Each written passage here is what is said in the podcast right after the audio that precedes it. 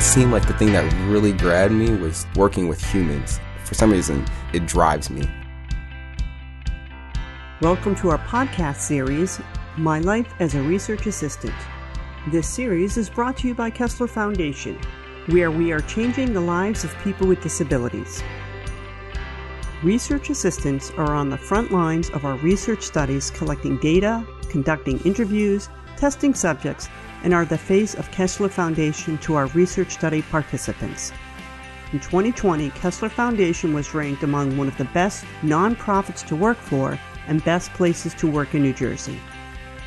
Throughout this series, we'll meet up with research assistants from our mobility, spinal cord injury, stroke, traumatic brain injury, and neuroscience and neuropsychology centers who have been with the foundation for over a year, and some that are now senior research assistants, nurses, MD, MS candidates, postdocs, and those that have entered into many more professions. In this episode, I met up with Stephen Canton, a former research assistant biomedical engineer in our Center for Mobility and Rehabilitation Engineering Research, who is currently an MD MS candidate at the University of Pittsburgh School of Medicine, poised to graduate in May 2021. Can you tell us a little bit about yourself? I'm from Pittsburgh, Pennsylvania. I live there with my mom and my dad. My mom's from New Orleans, Louisiana. My dad's from St. Croix, Virgin Islands. I have a twin brother. I went to the University of Pittsburgh for my undergrad degree in bioengineering with a minor in mechanical engineering design. And then from then, I went to Louisiana State University to get my master's in kinesiology, where I wrote a thesis actually. And then I'm about to matriculate to medical school, University of Pittsburgh School of Medicine, and I'm not quite sure what I want to specialize in yet. Tell us, why did you come to the Kessler Foundation? I'm going to give you a little bit of background. So, initially, I'm going to start actually before college. I wasn't sure. I was always interested in math and science, um, but I wasn't sure what I would really go into my parents are actually engineers by trade. Actually, my mother decided to become a teacher. So I wasn't sure which route I would go, and I've always been kind of the person to break the mold. I didn't want to just follow my parents' footsteps just because. So then I went to a summer program at Carnegie Mellon University. It was a it was called SAM, Summer Academy for Math and Science. And I started looking at different engineering fields, and I just fell in love with bioengineering off the bat. So then I started looking into bioengineering programs around the country, and Pitt just seemed great because it had the combination of good engineering and great healthcare. And so, it has the Steelers. It has the Steelers, of course. a lot of other great things going on in Pittsburgh. Penguins just won the uh, Stanley Cup. Uh, there you go. Yep. Um, I went to Pitt for bioengineering, and again, bioengineering is a field that can touch many different areas.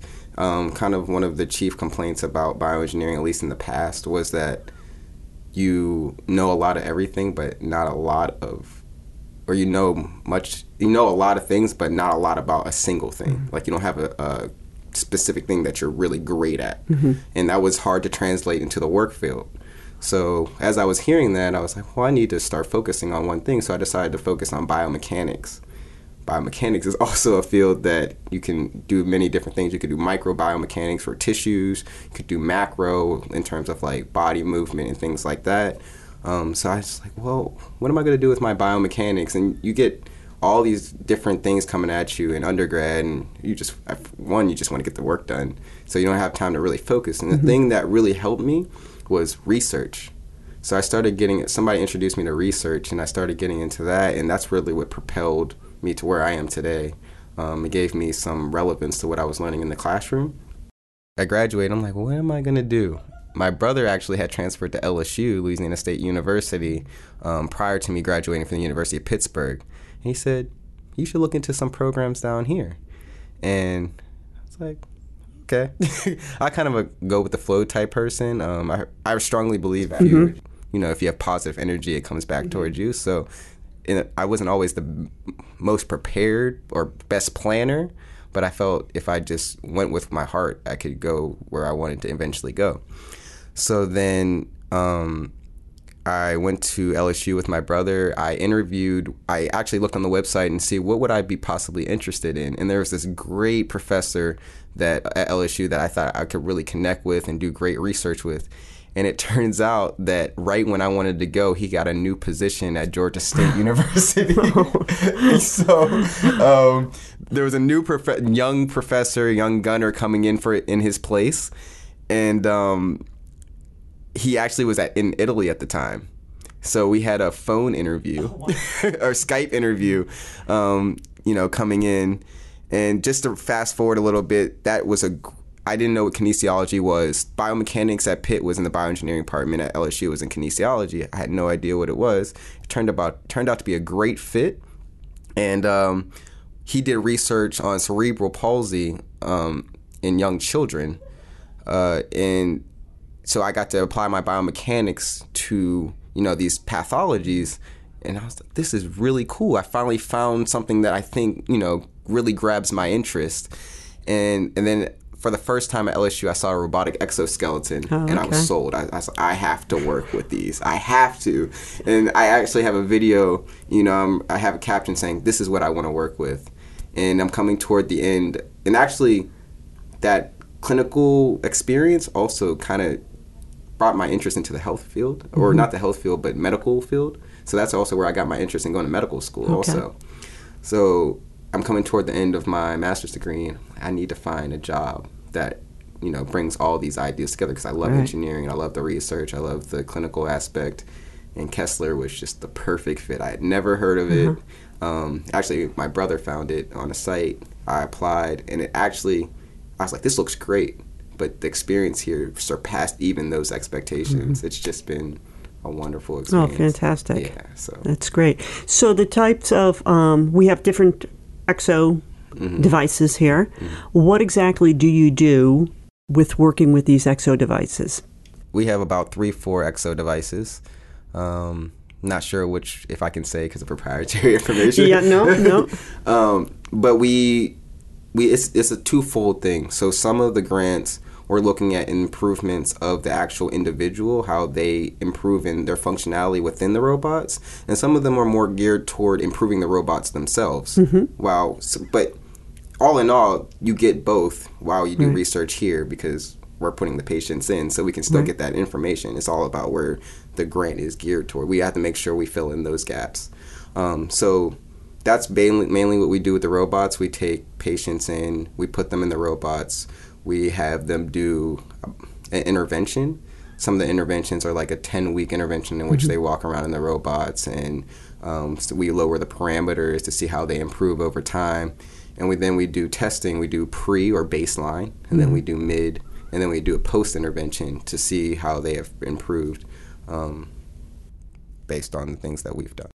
What type of patients are they, for instance? What's what's their modality? Ah, uh, gotcha. So um, I specifically work with spinal cord injury. Mm-hmm. Um, depending on what we're looking at, it, the level of the injury can vary greatly, especially also on the robot. Um, mm-hmm. Some robots can take parent, uh, patients with higher level injuries as opposed to lower because you have to have trunk control for some of them. Um, significant trunk control. Some of them only require you to have triceps. Um, but you know, there are other things happening here in the lab where you put stroke patients, but I specifically work with spinal cord injury. Mm-hmm. Now, the data that you're collecting, do you actually get to analyze it yourself, yes. or does somebody else? So that was coming in. Um, I don't. I'm not sure. It was again twofold. Um, I I have a lot of experience with programming, specifically in MATLAB, and I wasn't sure if I would be able to apply that coming in because one, you know although I did biomechanics, it's different when you apply it in the real world setting. And another thing is, you know, coming in, you're not sure how much the your boss will let you do, especially off the bat. And that's where Dr. Forrest comes mm-hmm. in. She, from the very beginning, had great confidence in me, and she let me just dive right into. I could. I had kind of the research assistant role, but then she was kind of playing it by ear with the analysis and the bio, right. biomedical engineer role. And um, it just worked out really great. So from early, I worked with Arvin, um, the senior engineer mm-hmm. here, and he kind of took me under his wing. And now I'm analyzing all Oh, types of data. It's probably the highlight of my day. Um, I come in, we, in the nice part about having both the research assistant and biomedical engineering hats is that I got to see everything that I'm analyzing, Right. which makes a huge difference. I, I mean, at least for me, like I said, when coming in, research is what really helped me because I could see how I could apply what I'm learning. So just having that hands-on experience first before just diving into the analysis um, really helps. But we analyze things from um, kinematics, um, EMG is what I mainly do, which is electromyography. Um, Tekscan, which is we where we analyze the foot plate sensors. They're, they're you put them under the shoes. Um, we also do accelerometers, shimmer. Um, I've got an opportunities to analyze all types of data while I've been here. It's been great. When you meet with patients, sometimes it could be a 10 week intervention. I'm sure there are some that are longer. Yep. Do you actually get to see the difference of a patient from when they first come into the program and when they leave? That's a Are there any like visible changes that mm, uh, maybe it helped with their gait? yes, yes. The robotic exoskeleton studies, where I see most of their improvements, and it's in their ability to operate the robot. Mm-hmm. It's hard to say that they have significant gains in terms of their overground walking because you know one we see differences but it's it's in the very early stages so we need to be careful about what we report Yes. uh, in terms of what the robots are doing to these individuals. But aside from that, we do see huge gains in their morale. We even seen gains in their bowel movements. They do the ASIA exams with Dr. Kirshblum. Some people reporting, you know, they're moving from different levels of injury, which is great. Um, I don't perform those tests, but I mm-hmm. hear about it, and I mm-hmm. hear patients, you know, they even tear up of these little little things that mm-hmm. would seem insignificant to somebody. They see these gains, and it's after the uh, robot intervention you know, we can't directly relate it yet, but we we, we have reason to believe that these robots are doing something positive for these patients. Another study that I'm on with Dr. Trevor T- Dyson Hudson is the dalfampridine study. It's a drug that's administered to people with MS. So um, it's kind of we're testing to see how this drug will affect people with spinal cord injury, and it's a double-blinded study where you know no one that I'm immediately in contact with knows exactly, even the patient um, the nurses don't know what is only one person knows if the person has the drug or not Right. um, and they come in a couple times a week and they get on the treadmill they do the treadmill training uh, locomotor training and um, we do tests with erica to see how they're improving over time. And i tell you i've probably seen five patients. I don't know if they have the drug or not but whatever is going on in the study is really helping their like i can visibly see that they're improving in their outcomes in terms of like the clinical measures arm reach. Um, we do a walking test where they do like a 10 meter test and their, their times improve. It's like tangible evidence that there are improvements now i don't know if they have the drug or not so it's either the locomotor training that's really helping or the drug or both. But in that study i really see great gains um, in the individual themselves Right. in terms of their function Wow. and morale So your your days are quite busy. It yeah they, seems. they really are busy, exciting. Yeah, you know. So that's rewarding excellent. too yeah That's great. Uh, is there any particular patient that stands out? oh man We always meet. it's it's like we always meet one participant Yeah. that is like this little beacon. There are actually there's four, and the one I only had one interaction with, which is I'll tell you about that guy. There was a guy that when I first came in, that he just he's really really down to earth guy, and it seems you know it takes a special individual, um, one to deal with spinal cord injury, and it takes an even more unique individual to take that spinal cord injury and just you know head straight on and say i'm going to find any possible way to not maybe not walk but you know optimize my life so i feel like those are the types of people that we get in these studies you know they're like i'm going to enter the study and they have great attitudes Right. so there's this one patient that um he you know, he was just full of stories about things that he's done, and it was a it was a combination because he had these stories about things that he's encountered in his life, even in his daily life these days. Like he would come in with a smile on his face, but something traumatic happened the day before, and you would never know unless he Mm-hmm. told you. And he wasn't telling you, you know, just just looking for sympathy. He was just Right. telling you because we were walking every day. We just had things to talk about. Mm-hmm. He was just a really interesting individual. Um, and then his gains in the robot by he was like the greatest by far um, there was another guy that he just was a really interesting character he had i, I love the stories that they have that, you know they i love hearing about their life and you know things that they had to overcome even before spinal cord injury because you know we just get these special individuals that it just seems like nothing can bring them down Right. so those are there's two of them. It's hard to like Yeah. because I can't say too much. Um, there's also another individual who I can really relate to. Um, he's a younger male um, that sustained a spinal cord injury, and he comes in every day with the same like attitude. Like, I'm gonna get this done. Um, we have conversations about whether Allen Iverson is the best basketball player ever. he, he's convinced that Allen Iverson is the best ever. No, Larry Bird. yeah. Well, I don't know about Larry Bird either. We're not going to get on that subject. So we have these long debates. We talk about soccer. Um, he- and it's this quiet kid that now is so much more vocal just Yeah. from coming in every day and speaking with us. And it's just, you know, I, it's people. I, I say this to some people. It's really a joy every day to Yeah. come in and um, I'm not one to just like you know say that for no reason. I, I love working here. There's another patient. He's um he's actually in TBI, and he, I hear him will come in sometimes. He's he's very vocal. he has no filter. um, but I was coming around the corner one day, and he had never met me before in his life, and I say hi, and he he he has such quick witty remarks that it just resonated with me like his his whole attitude about you know even though he has this traumatic brain injury he's still that same person that he was mm-hmm. before innately and i like that's just that's so cool to me that you know whatever happens in your life you still have your mm-hmm. core like thing that makes you and you know that, i just those are the people that mm-hmm. really stuck with me while i've been here So it's great that meeting these people Yeah. and then being in this environment, how it's helped shape you in a way, Yeah.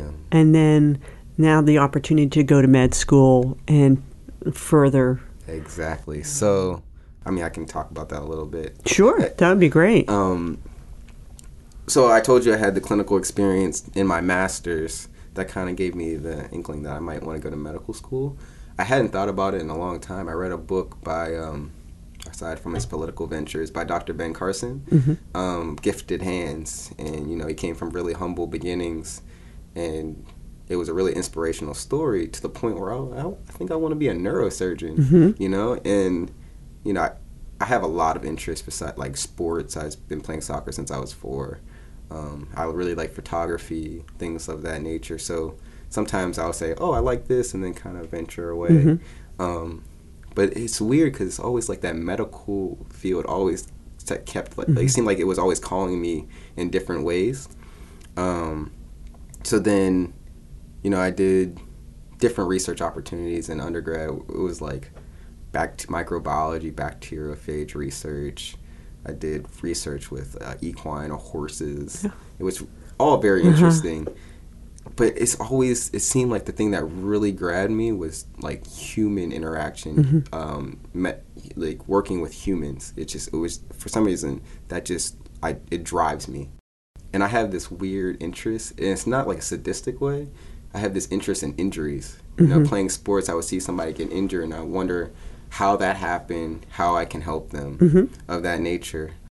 Having that experience in my master's um, with the patients, I didn't get to talk to them that much, but it was again, it gave me that interest in medical school. So I went to find out like what I needed to do to get medical school. But you know, I told you I have these things where I kind of go one way or the other, and I'm like, is this something that I really want? Because I know once you go into, you know, becoming a doctor, you have to have that like I want to do it, or else Yeah. you're going to be miserable or you won't succeed. right. Um, and coming to Kessler, I know I can go all over the place. But coming to Kessler really solidified that for me. It's so rewarding, you know, to be able to apply things that I've learned, you know, all the technical stuff, mm-hmm. programming, analysis, all that stuff, but to see it actually have direct effect on individuals that I, you know, you're not supposed to really, I don't know if you're not supposed to, but it's not encouraged, I guess, to form a personal relationship with mm-hmm. you know people that come in, but you can't help it. You're a human being. Right. To see them, you know, the smiles on their face after mm-hmm. the things that we do, I was like, I I can do this for the rest of my life. So, um, yeah, this was the perfect job and everything, just bringing everything together and propelling my career. Excellent. That's great. Finding the things that I want to do. We've really enjoyed having you here with us, even though it was a short time. But we're also very excited for you and for what the future holds in your uh, educational career, medical career, and um, just wish you the very best Thank you. as you uh, go on to the University of Pittsburgh. Thanks. You never know when our paths will cross again. Right. So, Hopefully sooner than later. yeah, absolutely. well, it's been a pleasure. Thank and uh, take care and wish you the best. Thank you. To learn more about Stephen or career opportunities at Kessler Foundation, be sure and check out the program notes for links. Follow us on Facebook, Twitter, and Instagram. Listen to us on Apple Podcasts, Spotify, SoundCloud, or wherever you get your podcasts. This podcast was recorded on Friday, July 22nd, 2016, at 300 Executive Drive, West Orange, New Jersey, and was edited and produced by Joan Banks Smith, creative producer for Kessler Foundation.